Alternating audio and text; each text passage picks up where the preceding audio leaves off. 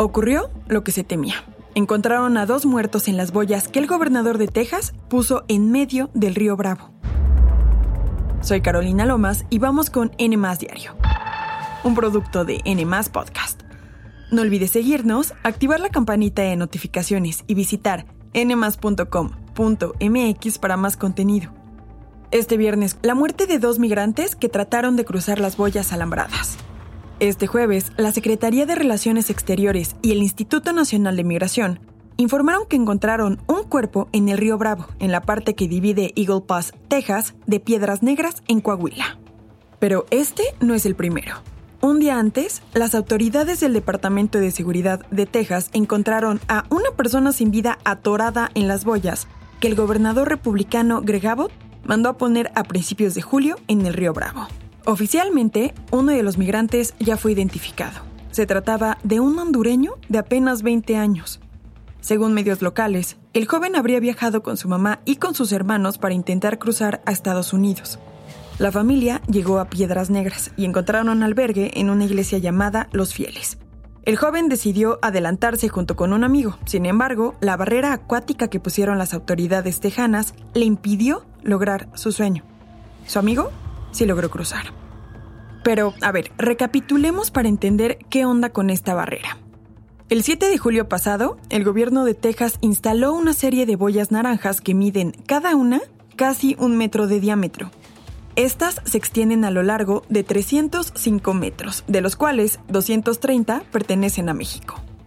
Además de eso, el gobernador Abbott mandó a poner un alambre de púas que atraviesa en algunos casos propiedad privada sin el permiso de los dueños.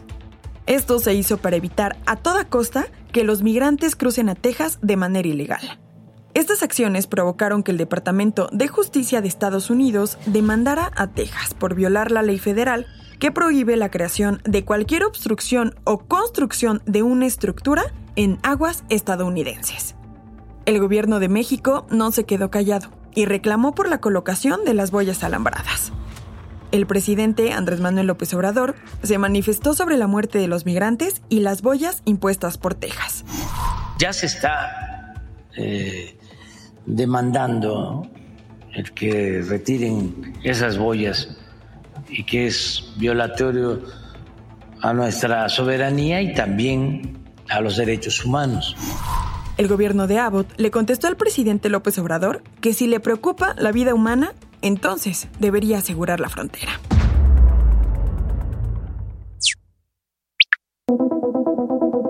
Cero y van tres. Y es que Donald Trump está metido otra vez en un problema legal. Tras ser citado a un tribunal federal de Washington, D.C. por sus presuntos intentos para revertir los resultados de las elecciones de 2020, el expresidente de Estados Unidos se declaró no culpable de cuatro cargos penales presentados por el Departamento de Justicia. Pero a ver, ¿de qué cargos estamos hablando? Estos incluyen conspiración para defraudar a Estados Unidos, conspiración para obstruir un procedimiento oficial, obstrucción e intento de obstruir un procedimiento oficial y conspiración para violar los derechos civiles. Este es un día muy triste para los Estados Unidos. El trasfondo de este caso se origina después de las elecciones de noviembre de 2020, cuando, recordemos, Trump se negó a reconocer la victoria de Joe Biden, lo cual no es en sí ilegal. Los fiscales argumentan que Trump cruzó la línea al presionar a funcionarios electorales estatales para operar a su favor y perjudicar a Biden. Además, se alega que Trump incitó a sus seguidores a tomar el Capitolio el 6 de enero de 2021 y utilizó este evento para promover la idea falsa de que él ganó las elecciones. La jueza Mokshila Upatyaya encabezó la lectura de cargos y fijó la próxima audiencia para el 28 de agosto. A partir de ahora, la jueza Tania Chutkan tomará las riendas del caso. Los fiscales quieren acelerar el proceso para enjuiciar a Trump, pero los abogados del expresidente buscan exactamente lo contrario. Y es que si logran retrasar el juicio hasta después de las elecciones de 2024 y Trump gana, podría desechar los casos federales en su contra, los estatales no tan fácilmente. Incluso si es hallado culpable y gana, podría autoindultarse. Ahora, es importante mencionar que este no es el único problema legal que enfrenta Trump.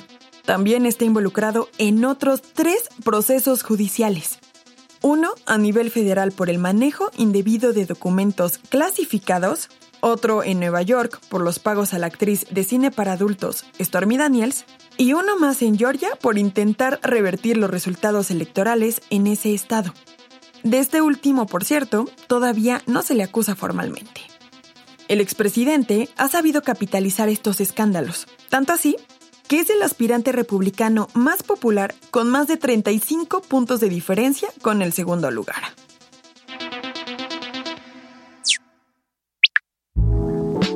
A ver, ¿cuántas veces no has escuchado Frágil de Yaritza y su esencia en las últimas semanas? Bueno, pues resulta que este grupo de regional mexicano formado en Washington, que se volvió viral justo por su colaboración con Grupo Frontera, está en el ojo del huracán luego de que dijeron que no les gustó la comida mexicana y que no disfrutaron sus días en territorio azteca. En redes sociales, como era de esperarse, los cancelaron y se volvieron tendencia, tanto así que tuvieron que subir un video en el que ofrecieron disculpas, aseguraron que no se supieron expresar y dijeron que se enorgullecen muchísimo de sus raíces. Pero a ver, ¿tú qué opinas? ¿Crees que merecen ser cancelados por no estar enamorados de la gastronomía mexicana? Responde a nuestra encuesta en los comentarios. Esto fue todo por hoy. Que tengas un excelente viernes. No olvides suscribirte, activar la campanita de notificaciones y visitar nmas.com.mx para tener la mejor información todo el tiempo. Nos escuchamos en el próximo episodio de N Diario, un producto de N Podcast.